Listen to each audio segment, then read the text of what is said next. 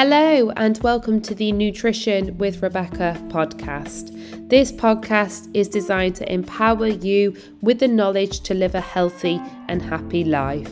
My ethos is sustainability, and my aim is to leave you better than I found you. I am a complete foodie, lover of all animals, recovering perfectionist with a passion to help many achieve a life of health and well-being. I hope you take a lot from this podcast and thank you so much for tuning in.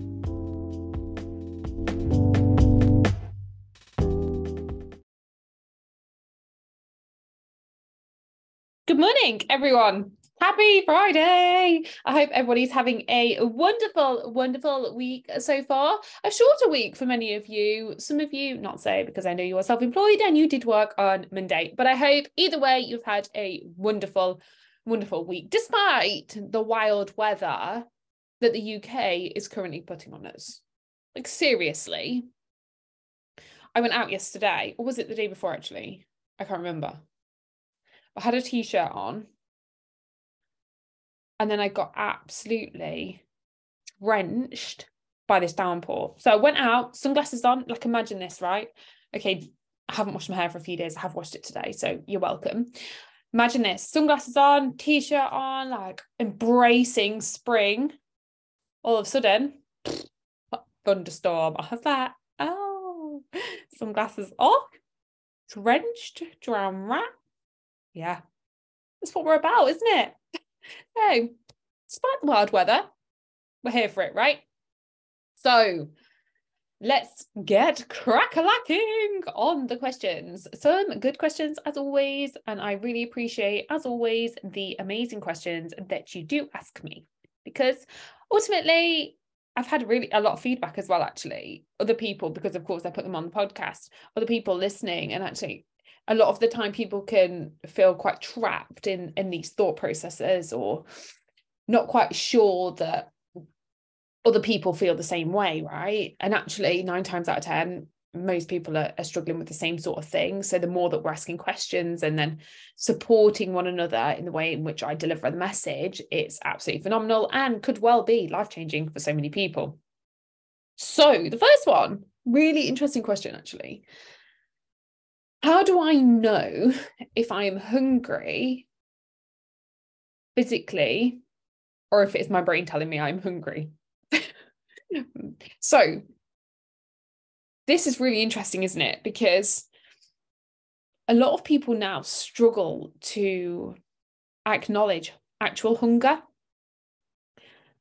And chronic dieting has the physiological changes that impacts part of our brain, namely the ACC and the insula. These are the two um, aspects that manage our fullness and our hunger, right? And we have two types of hunger signals, hunger cues, should we say. Let's call them hunger cues. We have two types. We have internal cues and we have external cues. So, internal cues we would look at and call them energy levels, um, like satiety, hunger, fullness, unconditional permission to eat. External cues, we've got calorie targets, MyFitnessPal, Syns, points, emotions, feelings,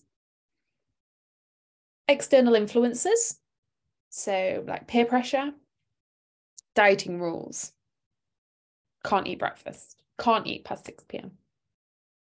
Now, over a period of time, and of course, with a lot of dieting, many people now respond solely to external cues now without the awareness of internal cues.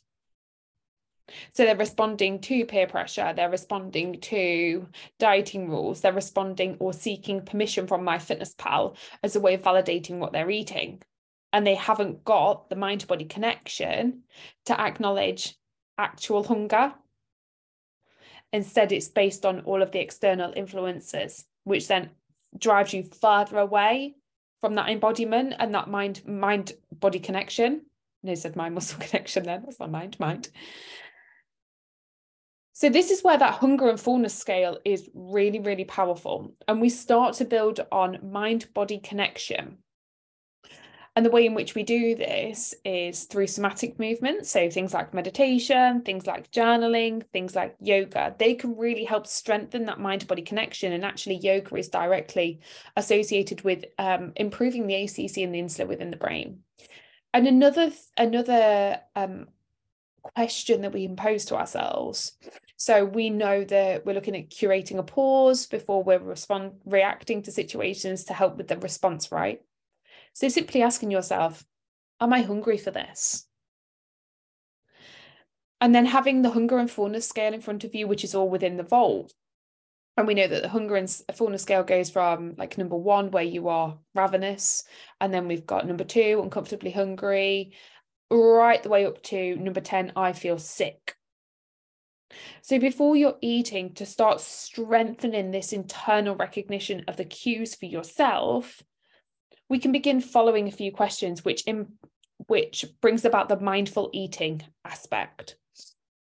And we know mindful eating is about being present in the moment, without preoccupation, non-judgmental, with awareness and emotional understanding. So if you've got the hunger and fullness scale in front of you, you've asked yourself, Am I hungry for this? And say you sat around about mm, eight, very full. Right. So before ask before eating, you ask yourself, right, where am I on this hunger scale? I'm an eight. Okay, what am I feeling in my body? Tense.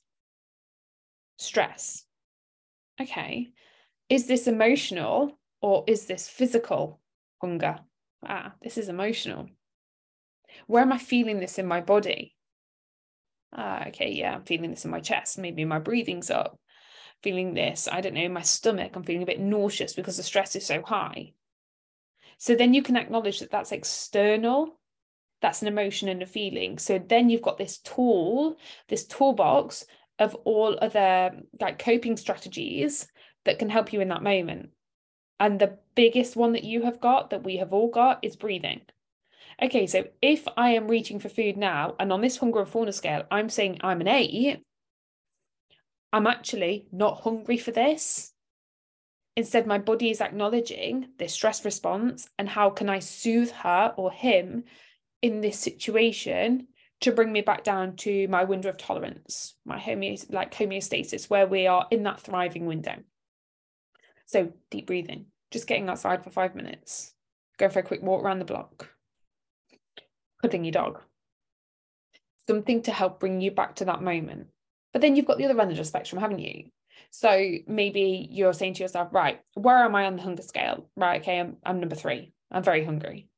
Okay, what am I feeling in my body? Hunger. is this emotional or is this physical hunger? This is physical hunger. Right, okay, so I'm going to do myself a meal. And then during the eating, we'll check in at some point before your plate is empty. So, like halfway through eating. So, it's a good time to check in and say, okay, right, how am I feeling now? how much more do I need to eat to feel comfortably full and satiated, making sure that my my pace of eating is nice and slow and that I'm eating without distraction. and after eating, again, then assess how you're feeling. Where are you feeling? Continue to be curious and non-judgmental. And ideally, we'd sit between like a number five and a number seven in that like thriving window, and that's like a neutral feeling and full. There are going to be times that you do go up to very full. There are going to be times you do feel go up to very uncomfortable till you feel sick there will be times that that happens but when you're looking at these cues like before eating during eating after eating it removes the judgment because you're being mindful in that situation so as an example um okay I'm, I'm trying to think of an example right okay so on sunday i had a pizza and then I had a cake. It was great. Loved it. Loved it all. It was fully immersed. And it was my dad's birthday. So I had the I had the pizza and I probably sat at about seven full. And then I'd made a carrot cake. Well, Chris and I had made a carrot cake and we took it over. If I was sat at number seven then, so but I was not going to say to myself, you're not having the cake because you're full, because it was situation relevant and because I was mindful that it was my dad's birthday and I wanted to celebrate it. So that did take me up to being very full, somewhat uncomfortable. But it was temporary and it was a decision made with intent. So there will be times when you go up there and it is very holistic, it is flourishing and it's allowing you to live your life whilst simultaneously um, achieving your goals.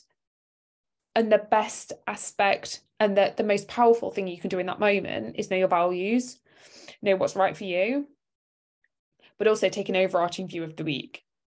So, how many times have you got to the point where you feel sick over the week? Probably haven't if you've been using this hunger and fullness scale, asking yourself these questions, using these prompts, implementing mindful eating.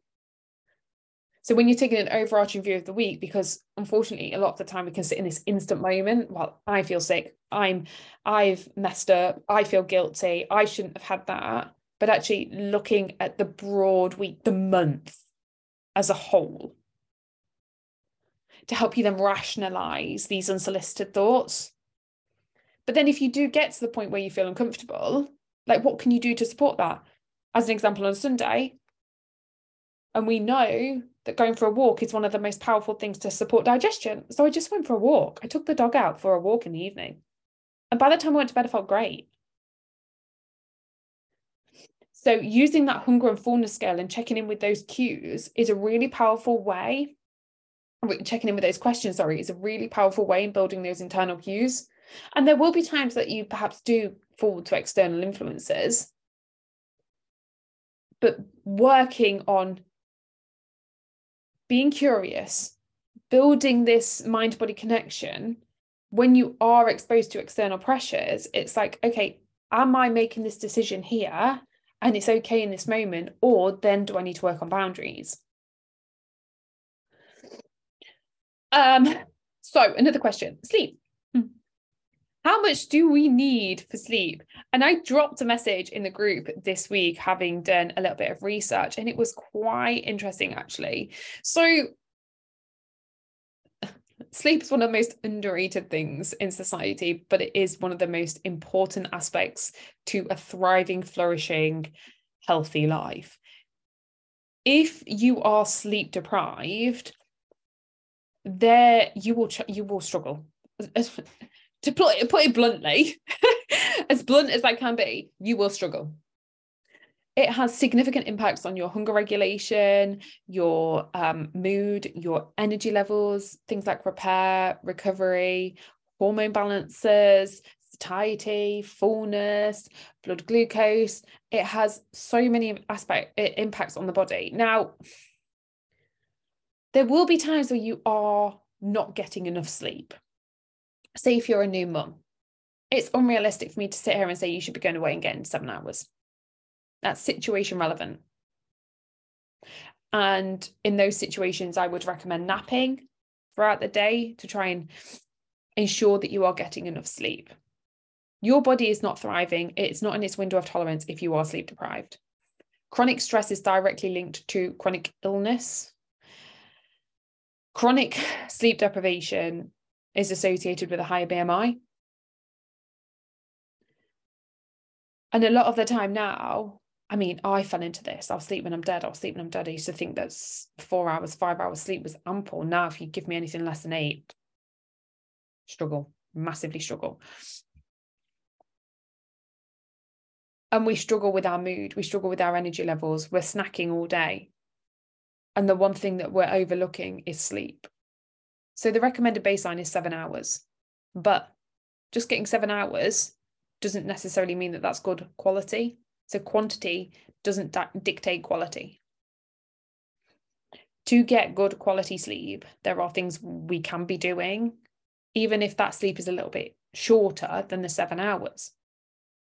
So they recommend getting out and getting some daylight in the morning within about 60 to 90 minutes of waking. So that helps with your circadian rhythm. Your circadian rhythm is your natural sleep and wake cycle. When you're going to bed, making sure that you are removing technology at least one hour before bed. And I know that that gives people the ick because for whatever reason now we are so consumed by mobile mobile phones, so consumed by it. And I think lockdown was transformative for me in that I acknowledged that I had spent way too much time on my phone. And I do spend a lot of the time on my phone now because a lot of my work is done through technology and communication. However, when I've finished, my phone is downstairs and it stays down there and it has done now for three years. And actually, I was talking to my mentor yesterday and we were talking about smartwatches. I hypothesize that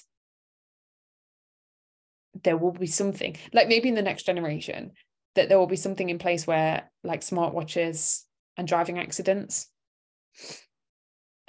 because they are the biggest distraction, the biggest distraction. Now, I haven't got a smartwatch, but I had one for probably a year now but we're consumed by this technology, aren't we? And my phone stays on do not disturb all day. And if it's off do not disturb because I have a, an important phone call, I'm like, oh, I don't like this. I don't like this. But getting off your phone 60 minutes before bed, if you are on your phone and exposing yourself to the blue light, that down regulates your melatonin. And being on your phone for an hour before bed has the same effect on your sleep quality as having a coffee one hour before bed and regularly getting less than six hours good quality sleep increases risk of heart disease by up to 300%. So making sure that you're removing technology before you go to bed. Not eating too close to bed either, because again, that can affect your, your melatonin response. But making sure you're also not going to bed too hungry uh, because hunger can affect your sleep. So when I'm talking about sleep quality, I'm talking about namely your REM cycle of sleep. So your REM cycle of sleep is like your um, it's a deep sleep. It's your emotional first aid, where the brain gets rid of like all the metabolic waste that's been built up throughout the day. And that's the bit that helps regulate your mood and your energy. And if you're not getting good quality sleep, you'll impact your REM cycle of sleep which is then you see you probably wake up one morning you're like oh gosh i had seven hours eight hours sleep last night but i've got like a i feel like i've got a bit of a hangover. Now that's because you haven't got good quality sleep so your energy hasn't been restored. And then that affects your mood it affects things like snacking it affects your satiety it affects your fullness. Now there's also one thing to take into consideration here as well if you are regularly getting like five hours sleep in the week and you're like oh i'll just catch up at the weekend you can't bank sleep. It doesn't work like that. And actually that that sleep hangover can be quite prevalent of a weekend. And what they do recommend is if you're regularly going to bed at 9 a.m 9 p.m and waking up at 6 like to do that over the weekend as well. Like that's that that's built in your circadian rhythm. So that's a really important aspect of like your your body's physiological wake and sleep to help you really thrive and I'm a sucker for it. Like I, I do this. So I'm sat here now, like, mm, yeah, I don't get up at five o'clock on a Sunday. Let me tell you that. I do get up at five o'clock in the week, but I don't get up at five o'clock at the weekend. But I am ready to wake up at five. But I go, I know, I force myself back to sleep with a night mask. So, but like I said, it's about seven to nine hours that we should be getting. And one thing I do recommend is like if you have got to get up at six, then count like eight hours back when you count eight hours back, get rid of your phone. Like ideally, you'd count seven hours, uh, nine hours back, and then you'd start bedtime routine where you're off your phone and um, like you're starting a wind down. So maybe reading a book, maybe doing some meditation, doing a little bit of yoga. Um, I don't know, whatever you want to do, whatever tickles your fancy. And then like an hour before bed, getting rid of technology. Like or getting some some glasses to help with the blue light. But yeah that technology aspect i think is one that everybody struggles with but it's so so important for good quality sleep. Um another question that i absolutely loved i love this question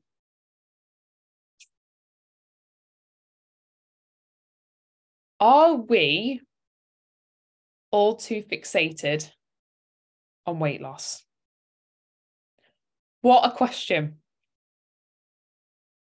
in reality, yeah, I think we are, you know. And I've really been thinking about this and I've really been thinking about the messaging within society, um, namely because I'm I'm delivering a presentation today as well on. I mean, I've changed the title about five times, but the title is the implications dieting has on mental and physical health. So I was doing a lot of deep diving this week and like diet culture and so societal norms focus heavily on nutrition and exercise as the only markers of health. What about the other facets? Then we've got diet culture that normalizes restriction, obsession with food and exercise. Then we've got the categorization of food into groups, avoidance of food, inability to acknowledge fullness and hunger. Again, like I just said, external cues, right? We now have assumptions that people's weight and shape and their body fat levels are directly representative of their health, engagement in dieting talk all the time. If you've changed your weight or your shape, that's the first thing people talk about. You look great. You put on weight, or you've lost weight, or what did you do? Then we've got self objectification theory, right? Then we've got body image dissatisfaction, chasing this ideal, permission to engage in activities based on like pressures, perceptions. But really, what are the implications that this is having on our well-being? And really, does this support a thriving quality of life on a very subjective level? I'm going to say no. But when you look at diet culture, when you look at all the methods that are put out there, when you look at this, when you look at self objectification and you take a real deep dive into that and you start to understand it, start to understand like the patriarchy, you can actually look back and be like, is there any wonder I, I think like this? Is there any wonder I feel like this? But it's then asking yourself, what is the cost benefit to thinking like this? What is the cost benefit to feeling like this? What is the cost benefit to, to chasing this diet culture pressure, these societal norms? Is that me living a thriving, happy life of freedom, of regulation, of balance? Likely not. But then we have this perception of perfection and this desire to meticulously control everything. So then we struggle to break that down because that brings about this like barrier of fear and this fear is like well if i let go then i'm going to lose control. But in essence a lot of people lose control through this perception of perfection and this innate desire to control absolutely everything based on chasing goals pushed in society based on chasing goals pushed from diet culture which actually doesn't align to your values. It doesn't align to how you want to show up each and every day. So then you feel dissatisfied constantly. And we know that women and, and girls are taught to see themselves through this third party this third party perspective. So we are habitually body monitoring and it's linked directly to shame and anxiety. It diminishes your self-awareness. It brings about sexual dysfunction. And then we know that that feeds increased level of food preoccupation. Lower body image is associated with an increased frequency in dieting. Increases in emotional eating. Frequent weight loss talk is increases the likelihood of holding in negative attitudes towards our body and our appearance. And engagement in self objectification acts as a risk, risk factor for the development of eating disorders among women. But then we have this dieting solves everything, right? Dieting solves everything. Dieting solves one thing your pull to gravity, if you see that that is an issue. But then you have a a poor relationship with the scales based on internalized weight bias, based on all this diet culture messaging. And 90%, 90% of people have engaged in weight loss behaviors at some point in their life. And that, like, again, it's the cost benefit. So it poses the opportunity to then um, ask yourself a few, a few questions about it, doesn't it? Like, am I am I engaging in things that are true to me? Or do I follow goals and beliefs that have been pushed on me from societal pressures, from diet culture? And I and I now have this innate belief that, say, if I'm in a larger body, I just need to lose weight. Now, I look back at 21 year old Rebecca in a larger body. And she felt exactly that. There's a reason my my eating disorder was heightened. And there's a reason that when i went from 22 stone to 54 kilos i felt equally as dreadful in myself. Because i did it chasing this ideal chasing this diet culture and these societal norms. So i fell at the expense of self-objectification became the people pleaser did everything.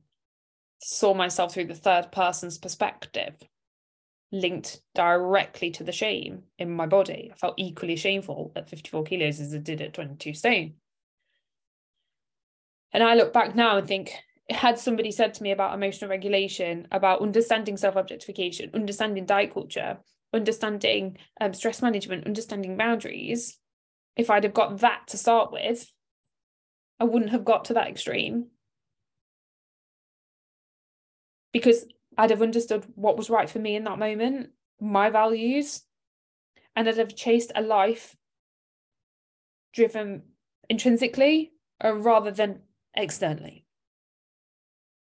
And that's what people do. They fall into years and years and years of dieting, chasing external pressures, external influences. So, yeah, we are all too fixated on weight loss. And we know now that body fat levels are not directly representative of health. And actually, you can be holding a, a you could be in a larger phenotype and be healthier than that in a quote unquote smaller phenotype.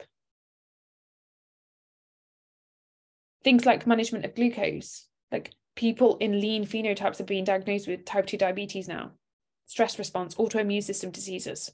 They may well be holding more body fat. And then you're following methods because people are just fixated on weight loss. They're just, again, then building on this external cues with hunger, right? I'll follow Syns, I'll follow points, I'll track my calories. Are you eating for health? Are you eating for a good quality life? Like, are you eating to support aging, to support anabolic resistance? Or are you eating in the instant moment for this gratification pushed on you from society and a perception of what you believe you should be doing? So there's a big deep dive there, a massive deep dive. And thankfully, there is more evidence based practitioners coming out now in the nutrition space, and that there is still a lot of work to be done because we do like people do still push fat loss as a as a means to an end like well just lose weight and you'll be fine just lose weight. How many times have you lost weight but then you felt dreadful and you you've regained the weight? How many times have you lost weight and had to restrict your food restrict living a life? I had a really interesting conversation yesterday with one of you awesome humans who restricted Oreos and started dieting from a very, very young age and fasted running from 11 years old and would only eat Nutella after a vigorous exercise session. Like, is that healthy striving in a direction that's supportive of mental health, physical health, a life of thriving, of, flourish, of flourishing? And if you hold the assumption that being in a larger body means that you can't thrive and you can't flourish and you are putting your life on hold, that is a choice you're making. And it's breaking down your beliefs. And I had to do a lot of work on this myself as well. I used to diet to go on holiday, seek permission from a smaller body to wear a bikini. I haven't done that for some years now. And instead, I dress to me, I dress to comfort. And it's things like this. I was questioned this week Have I dieted for America? No, shockingly. And it's not that I'm against dieting, but it's having, it's making sure that your choice and your decision is that of yours. And a lot of people would benefit from dieting. They really, really would. We live in an obesogenic environment. But losing body fat is not the only marker of health if you're engaging in healthful activities, you're building on emotional regulation, you're building on stress management, you're actively walking, you're going to the gym, you're eating more protein, you're eating more veggies, like you're working on your sleep, you're healthier. So much healthier.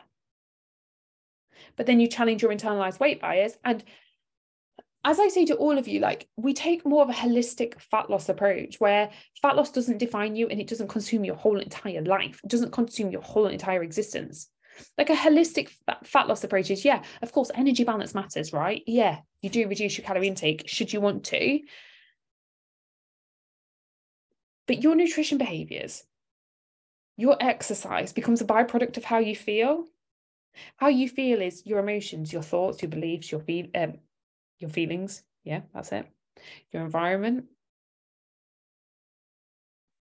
So if you take care and do the groundwork fat loss becomes a byproduct because you're not driven through emotional hunger.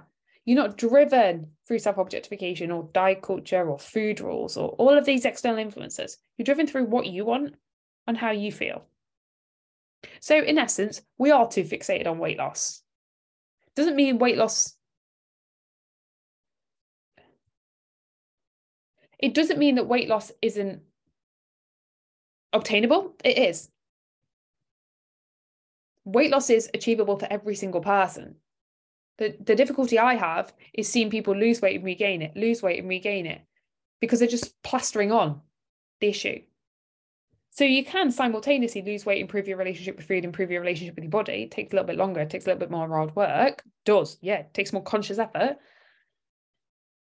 But the one thing I always say is make sure it is true to you. Make sure it is something that you want. And you know what? It's absolutely all right if you don't want to lose weight as well. It's absolutely fine. The only judgment that you have to that is your internalized weight bias. If you are happy and thriving in your body now, irrespective of your body fat levels, that's a life that you have created that makes you feel good.